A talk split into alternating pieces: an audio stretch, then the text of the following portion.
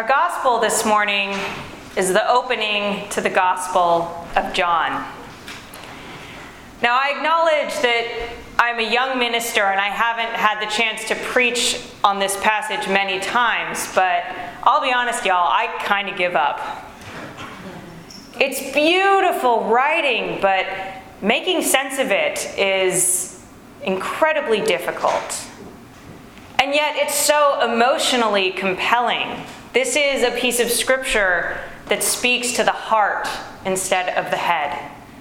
It makes sense in my soul, but not in my mind. And I think that's what John was intending for us. We're gathered this morning after the shepherds, after the animals in the stable and the innkeepers and the children's pageants, and all of those things. We've finished preparing for the birth of Christ, and that amazing event has actually happened. So, this gathering here on Christmas morning has an essential question to it, which is now what? Now what? What does it mean now that the light has shone in the darkness? What are we to do? What are we to believe? How are we to make sense of such a nonsensical event? So, of course, only poetry can do justice to this mystery. Only the words of John that speak to our hearts and not our heads can be there for us as we turn to this question now what? It is a profoundly theological question, and John gives us a profoundly theological answer. Because while last night we were looking at just a very small snippet of the picture of the life of Christ, this morning we have stepped back and panned out, not just to the entire story of Christ's salvation of humanity, but all the way back to Genesis. In the beginning was the Word, and the Word was with God, and the Word was God. No other gospel begins at this point. Matthew begins with the ministry of John the Baptist and these genealogies. Luke has a genealogy, and Mark just begins somewhere in the middle of Jesus' adult life and ministry. John is the one who takes us back to the beginning. Bereshit, it says in the Hebrew scriptures, the first word in the Bible, in the beginning.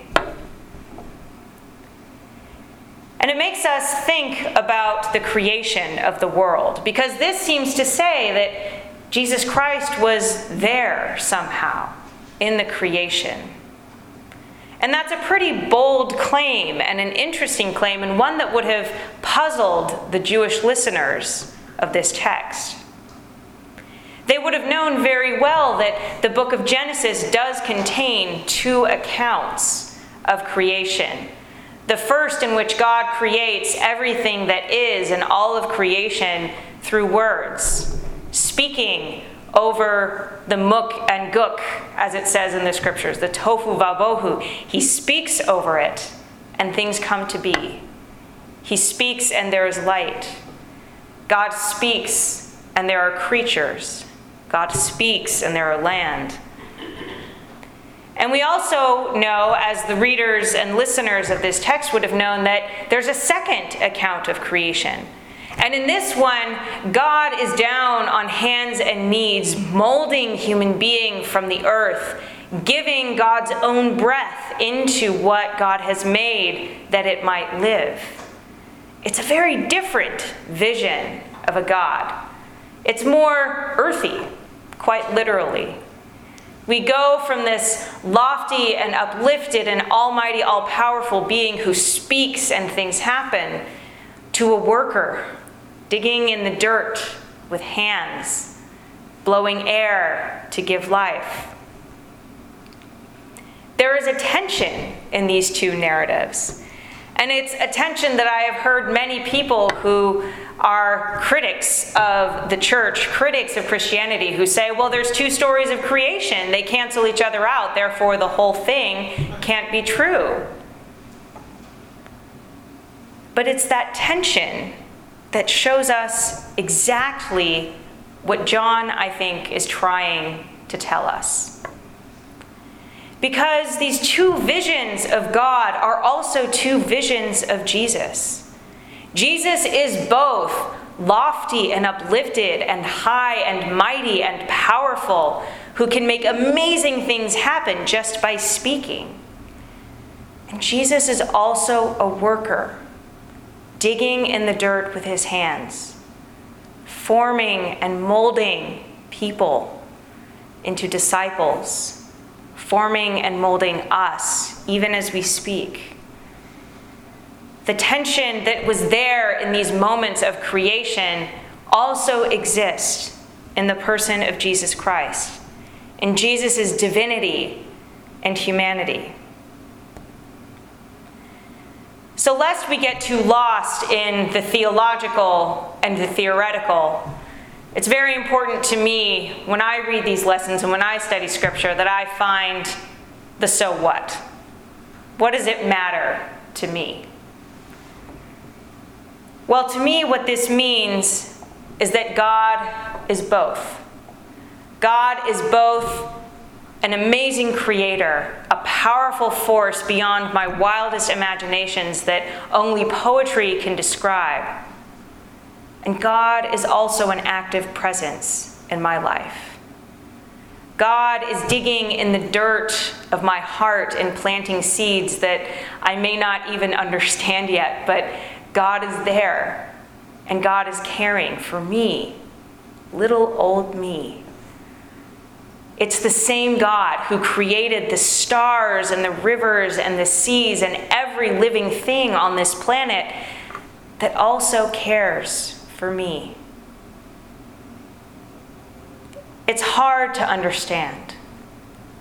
It's hard to involve our brains in this kind of a conversation, but the heart gets it. The heart knows that we are beloved by God, who is the most powerful and almighty force that we can possibly imagine. So, this, for me, is the so what. And the now what? Well, that's a much bigger question, isn't it?